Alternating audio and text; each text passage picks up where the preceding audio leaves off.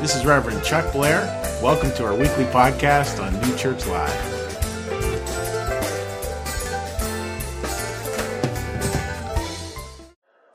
So great to have you all here today. So, so this series, where does this start? Well, it starts with this. I, have been surprised as a pastor. You know, I've only been doing this for, you know, New Church Live. We're coming up on a sixth anniversary. I've only been ordained for eight years. And, uh, you know, as a teacher before then. And so I, I, went into this sort of thinking, well, this is what people will come to ask me questions. You know, they're going to come in, they're going to ask me, what's the nature of the Trinity? Or how does discrete degrees work? Or what's the nature of how good and truth, inter-? you know, those questions. I never get those questions. The questions I get are, you know, would you marry us? Uh, we're struggling in our marriage. Um, I'm thinking about divorce. I'm struggling with addiction. And this question, it comes up all the time. I want to find my passion.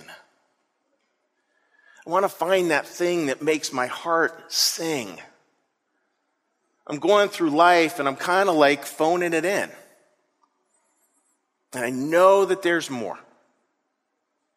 What might that be? So I thought, you know, this is really an opportunity here for us to take four weeks and really start to pull that apart. Really start to look at what the concept of vocation is, what that call might actually be like, how it might actually work in our lives. And maybe help some people discover a passion and have permission to pursue it. And the hope is by the end of this series, this four part series, you're able to come up with sort of a mantra of sorts, a, a, one or two sentence thing that, that really pulls together the way you feel that God's calling you. What do you think He's calling you to? Something that may be able to, to give you a sense of purpose and, and passion back into your life. But to get started with that, I want to set the, the, the bigger context here, and I want to set it with this question what percentage of Americans are unhappy with their job? In other words, what percent of Americans, another way to say this, would rather be doing something else than what they're doing? All right, you can share that with somebody. You can text it in to me. How many people are going to, to, to, a, to a job that they would rather not be doing is 82%. Did anybody get the right answer? Close, close. And then, you know, folks, doesn't that explain road rage? You know, you think like you're driving along, eight out of every 10 people are going to a job that they don't want to go to. It's like being told you're going to go to math class in high school forever. Yeah, so we go, oh, that, that, oh, no, Chuck, that's not funny. You, you see, and, and uh, so, yeah, so, so this is obviously a very current issue with a lot of people. And I think for a lot of it, what it creates is a life where we live like this. If a tree falls in the woods and no one is there to hear it, does that remind you of your life? you got to let that one sink in. That's really funny, by the way. At least I think it's really funny. yeah, there are those days. Yes, there are those days. So, eh, how do we, you know, switch it up? How do we think about it? Like, how do we give ourselves permission even to have the conversation? Because the conversation gets short circuited right away. Like, well, yeah, sure, I wanted to do that, but it doesn't pay money, or it da da da da da. And, and, and maybe it doesn't, but maybe you can still find permission even to do that and keep the job at the same time. Or maybe it is about switching careers. I don't know. But let's at least give ourselves permission over these next four weeks to kind of like clear the decks and think about it. Because I think it's valuable. Now, the way we're going to go about this is through four parts. Let your life speak. We are born with a gift. Next week, we're looking at our path will wind. We actually have a, a teenage, one of our teen uh, members of the congregation got so inspired when Rob Nash spoke a couple weeks ago. He said, Hey, I want to speak to that. So he's going to be speaking a little bit. Number three, there will be a moment. Number four, you will come to know it, what that call is, and your life will speak. And your life will speak. Because what we want to do is we want to get down, really hone in, really dig into this question. This beautiful, beautiful question. I'm going to have you say in really loud so everybody can hear us. Is the life you are living the same as the life that wants to live in, in you? Are they the same? For most people, you got a 50 50 chance here, folks. For most people, what is the answer? Yes or no? No. For most people, they, they feel like it, it just, they're not able to find it. They're not able to get traction around it. They're not able to get it to work in ways that, that, they, that they feel like it should. So it leaves us sort of this, this restlessness. But it's not like there's a good restlessness. There's a restlessness of trying to be better and more loving and, and those pieces and serve better and serve more effectively. I feel like that's a good restlessness. But a lot of the restlessness when we're caught doing things that we don't like is sort of the restlessness of drowning. it's, it's that frenetic trying to grab hold of anything we can. And we have to learn to maybe speak, work, do things a little bit differently. And part of that will be understanding that this process, folks, it's not a process of, of, a doing process, it's a being process. God not that interested in what we're doing. He's saying, look, look, I need you to be. And, and figuring out what that being looks like and feels like and is like. To do that, we have to get very good at listening.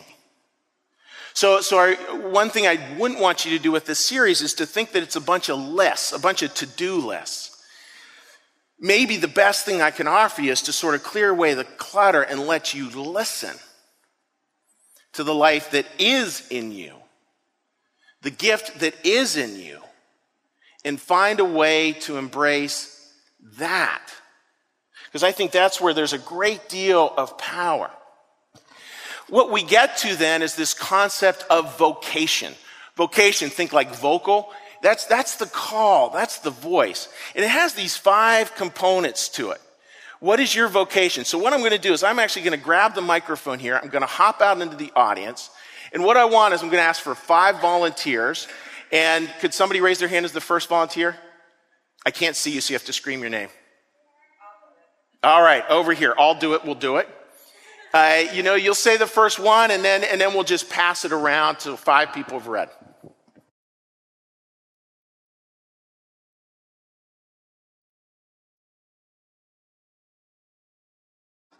I love when da- daughters volunteer their moms.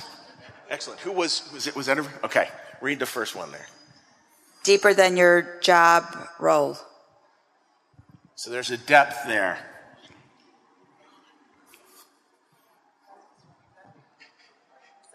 Read number two there. Okay.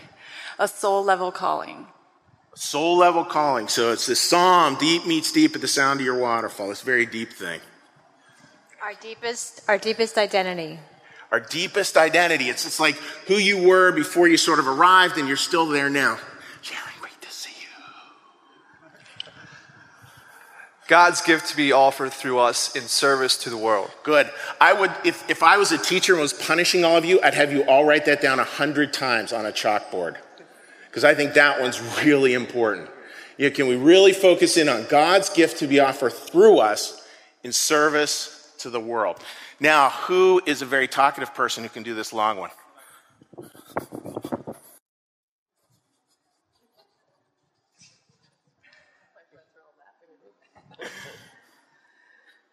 This is something I can't not do for reasons I'm unable to explain to anyone else and don't fully understand myself, but they are nonetheless compelling. Excellent. Give, every, give everyone a round of applause there.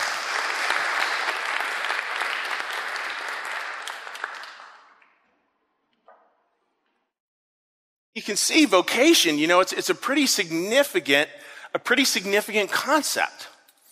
And I, I, love that last one. And yes, for the English teacher in here, I know there was a double negative. You know, that, that idea that it's something we can't not do. We just find ourselves like constantly drawn there. And, and this is, this is the time to mine that. To really think about what that actually might be. And what I want to do now is I want to share with you a video that will really kind of pull that in and get us to understand that time is precious. Time is precious. And maybe it is time to dive into this kind of conversation. So take a look at this video.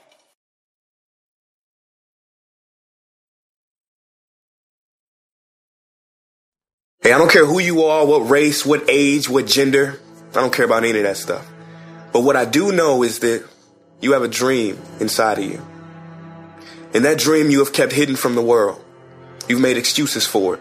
You've delayed it. You've listened to people telling you to be realistic. But deep down in your heart, you know that you're not living to your potential. And life is now something you're just getting on with.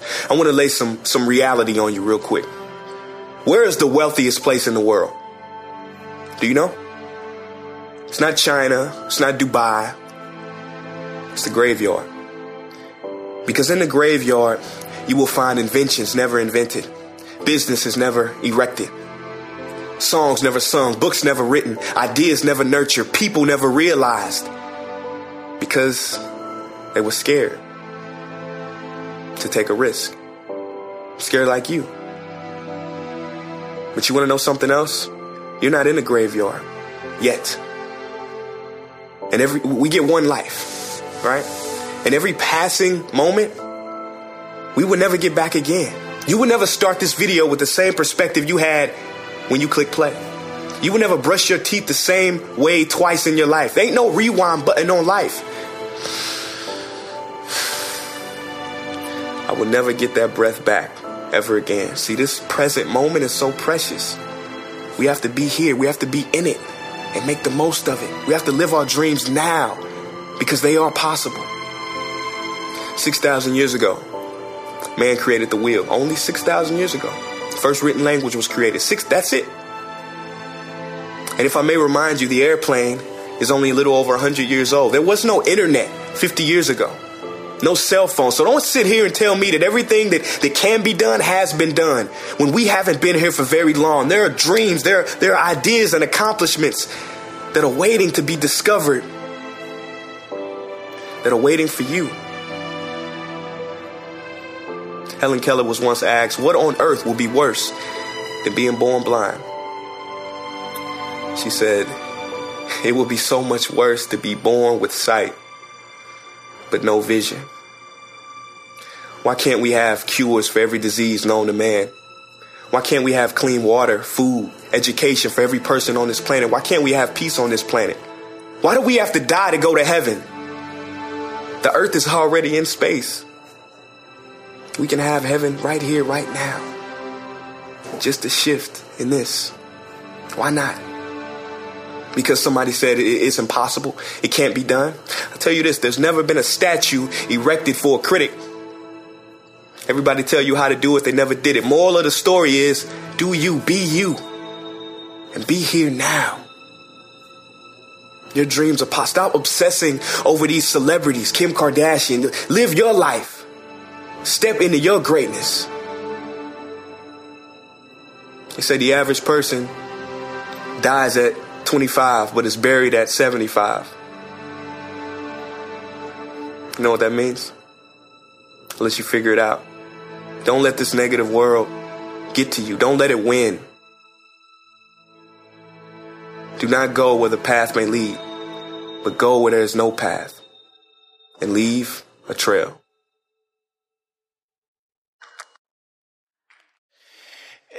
you know that that video and that song and that those those pieces like I think we know that we can live that way. When we sort of are, are, are wired somehow to know that.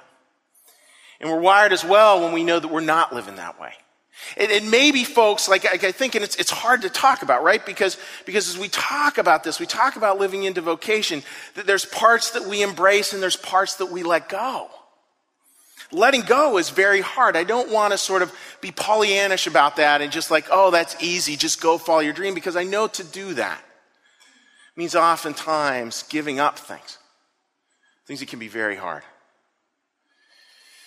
But the Bible talks a lot about that. Can we all say one word really loud? All right, I want you to say this word really loud. Exodus, Exodus, Exodus. Second book of the Bible. It's a beautiful story about a people that are enslaved in their journey to freedom, largely under the leadership of a man by the name of Moses, who we've heard of, heard of. Even if you're not familiar with the Bible, you still have heard that name. Moses leads them out, and, and, and, Exodus is actually a story. It's a story of the freedom of these people, but it's also a story of Moses coming into his vocation, coming more and more into his call. And his call will eventually come down to this statement. I'm going to have you say it after me. Let, we'll try that one more time. Let my people go. That's what he comes to. He comes to this, this final emphatic mission statement for his life, his vocation. Let my people go. The story, his life story, winds in many interesting ways. And, and, and in the new church, we, we view the Bible, yeah, both there's this literal sense of it, you know, sort of what it says in the actual words, but most importantly, there's a poetic sense underneath it, an internal sense underneath it, a poetry that makes the story about us and not just some like random history thing. And the deeper picture, the poetic truth, comes down to this beautiful concept of what we're trying to do with our lives. It's about alignment where our external lives, in other words, how we live on the inside, becomes the image and likeness of our deepest and truest selves. Now, Emanuel Swedenborg, who was the theologian who really kind of crafted New Church theology, he uses that phrase, image and likeness, very deliberately.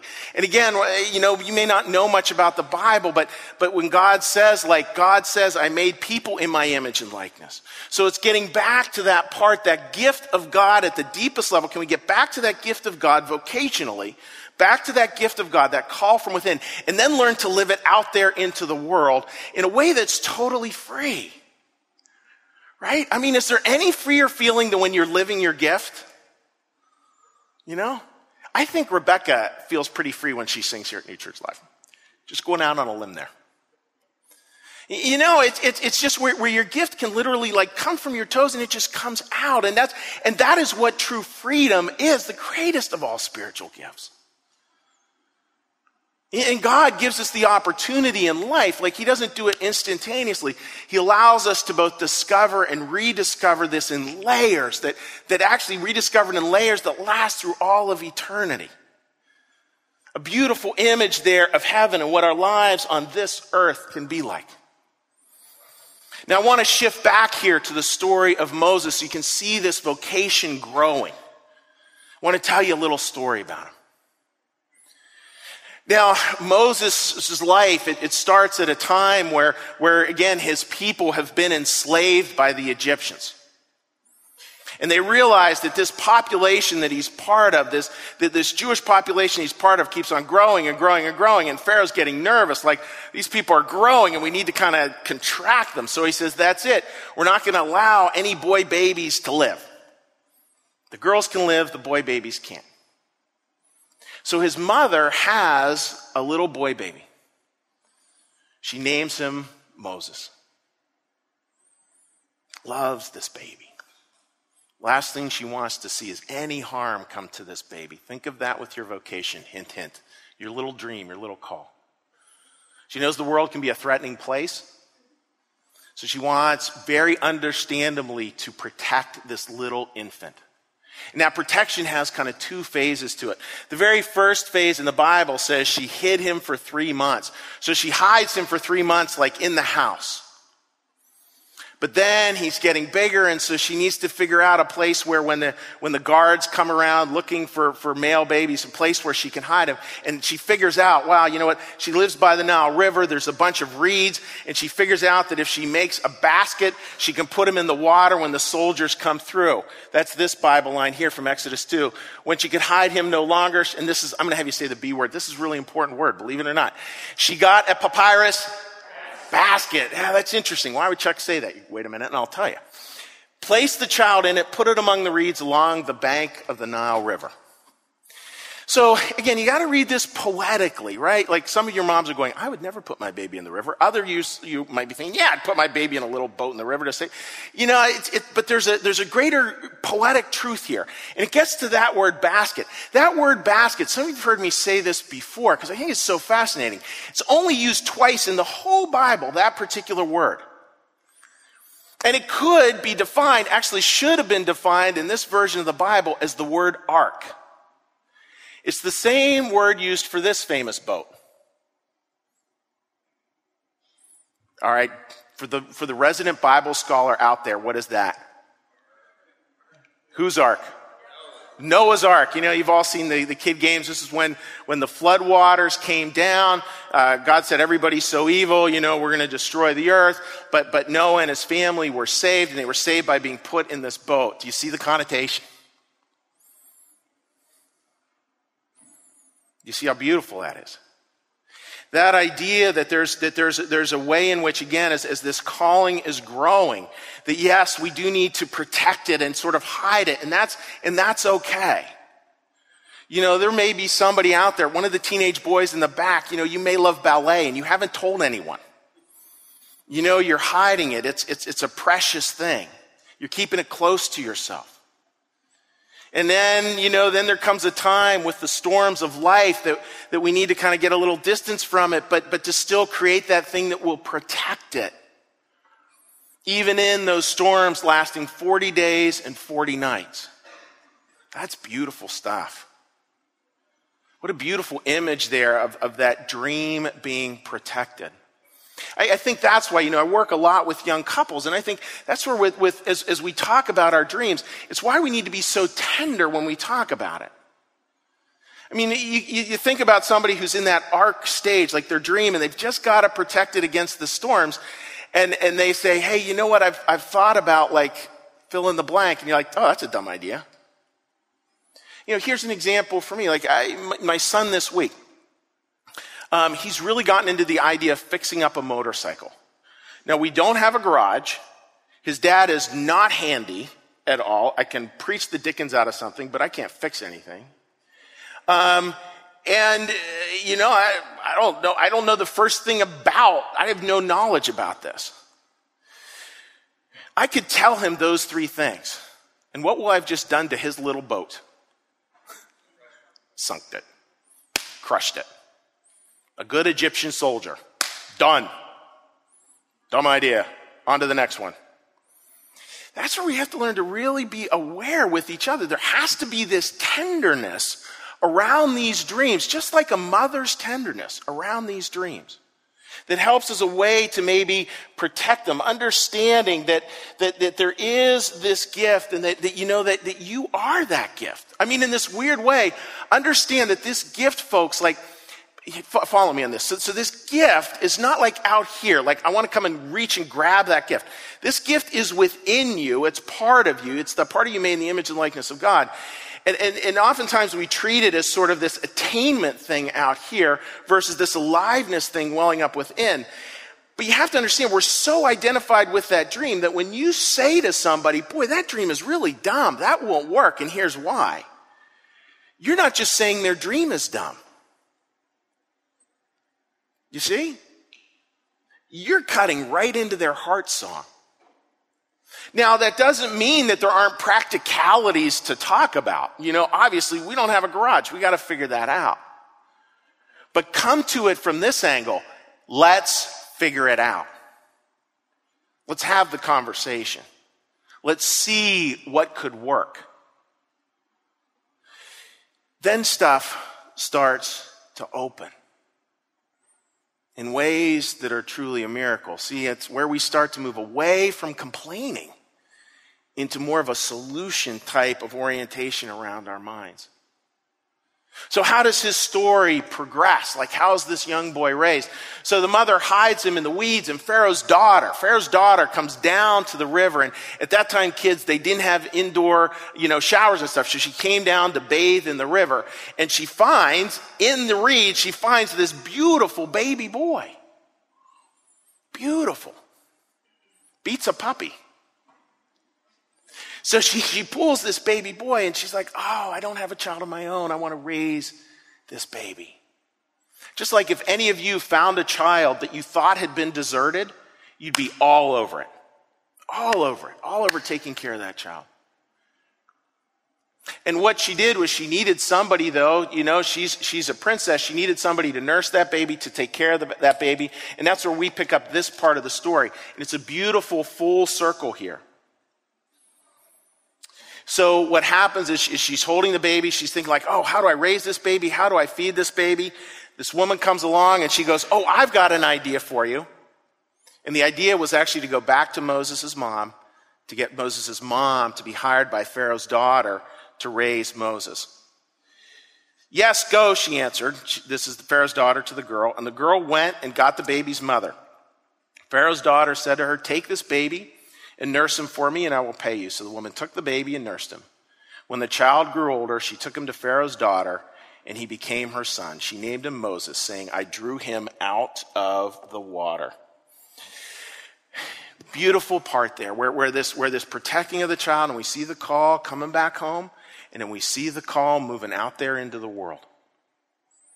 Beautiful stuff. Because what's starting to happen is this, folks, and this is one that I would take a, I take a picture of if you're taking pictures. What we have to do, what we have to learn, so as we hold this gift, we have to learn to sort of, you know, they do that framing thing of photography. This is what we need to frame, right? We have that gift. Our job is to bring compassion, kindness, and say the W word there, compassion, kindness, and warmth to the gift. We have to be able to hold it and like, it, this is tender and I want to hold it. I want to give warmth to it. This is not something we achieve, but something we grow into. Not something we achieve. It's not, again, it's, it's, it's like we, we want to sort of hold this gift. This is a listening process. And this last line, so beautiful. And it sort of played with some words here from Parker Palmer, but, uh, you know, I think he just, he nails it. He nails it. So I think this is what many of you are searching for. This is not a battle to be engaged in, but an aliveness to be embraced. That's good. Not a battle. It's not about like, I'm going to go tell them how it's going to be. You know, this is an aliveness within you. If it becomes all about telling someone else the way it's going to be, you're probably missing it even though that's very tempting. but where's that aliveness in you, and how do you start over time to really embrace it? See, I get a chance to see that aliveness all the time. It's incredible. As many of you know, you know, and I mentioned George Graham's name at the, at the beginning of the service. You know, that was a man in his later years, you know, he, he passed away at age 80, you know, where he really embraced and a lot, like the guy was totally alive. I was down visiting him in Florida just, just a few days before he passed away. You know, he's sitting out there looking at the, looking out on the lake out his, out his back porch. And he, and he turns to me very slowly, very sweetly. And he goes, Chuck, it's all so beautiful.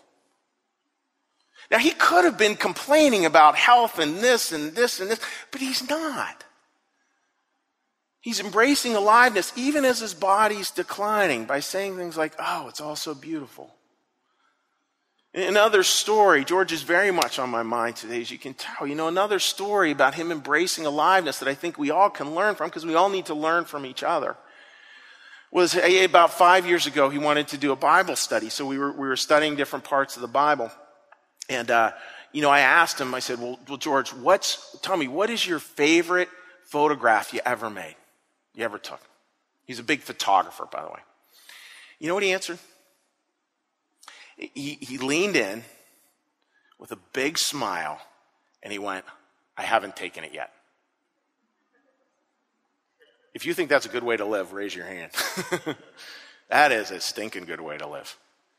You know, you see where it's, it's not a doing, it's not a battle, it's, it's not this, this, and this. It's, it's, it's an embracing of aliveness. That's vocation.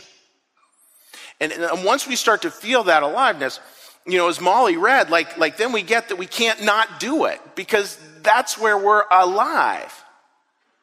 That's where we're starting to, to feel that sense of ourselves coming more and more to the fore in just, in just beautiful ways. Like, like look at this beautiful picture. And this is the picture as, as Moses gets returned to his mom. You know, and, and what I'd ask you to think about there is, is think of that little baby for you. And ask yourself this question. Can we say this really loud? Ready? What gift are you holding? What gift are you holding? It's fine if you're in that stage where it's like you just can't, it's still hidden. It's fine if you're in that stage where, yep, it's just, I'm just worried about protecting it right now in that little ark. It's fine if you're at that point where you're starting to raise it and see it grow into this, into this much bigger thing. And I think great conversation to have. What is that gift? So you see, God's given it. And the whole point of life, it's not this doing thing where God sort of sets up an obstacle course where we need to get all the answers right to get it.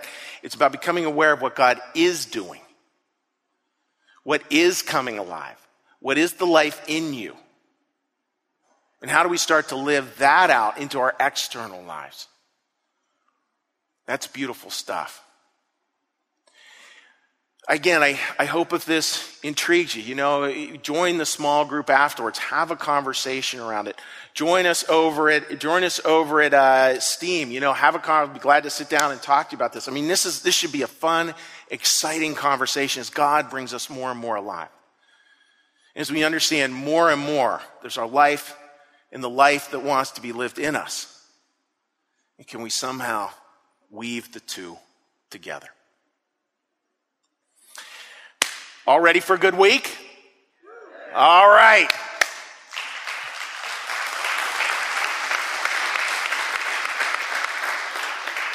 I feel like I should give you a football halftime speech. You know, go get them, team. You know, I, you know, I, can I go totally off track for one second? Don't you love that line where the guy on the on the video clip goes like, "No one ever made a statue to a cynic." That's a good line. No cynics this week, all right? Just live into Exodus. Start thinking about it. Start talking with your loved ones about what their gifts are, what your gifts are, and start just having the conversation. I mean, this is fun stuff. Let's really embrace that this week. Let's have the conversation there. Let's have the conversation at Steam. Let's start a wonderful dialogue where our lives, where our lives start to speak. All right. So I'm going to close with a prayer. Now, because we are ending on woo, you're going to be going out of here sky high. I want you all to stand up so we can get started with that. Got a great song to close it with. So I want to close it with a great prayer as we get ready to move through on our week. So, Lord, thank you for being here today. And Lord, just, just thank you. You know, I want to start with just simple gratitude for this congregation, for the way they show up again and again and again. Gratitude for what they do for other people, from Awaken the Dragon, Lord, to the work that's going on in Kensington, to showing up for the Fisher and Graham families, as well as many other countless acts, Lord, that I'm sure I'm unaware of. Allow, Lord, to stir in people's heart a knowledge that even if their pastor doesn't see, you do. And you know. And you bless. Because there is joy. And help us, Lord, as well to really understand the Exodus story in our own way, to understand that, that Moses within us, that, that child that wants to be raised up, to, to, to be able to find that vocation, to be able to lead and change and make the world a better place. Give us permission here, Lord. Permission to even utter the words that that might be so permission even to imagine that we can live that no matter how many years we have left or no matter how young we are, that we can live that, we can be that, we can choose to do that. That we can step in there in some way. And let our lives then become a song, a beautiful song, sung with passion and inspiration out there into the universe. Not a song of complaint, but a song of exodus and freedom. Freedom not just for us, but for others. This is an incredible congregation, Lord. Be with them, energize them, inspire them in the ways that you always do. Be with us this week as we move forward in your name. And in that name we pray. Amen.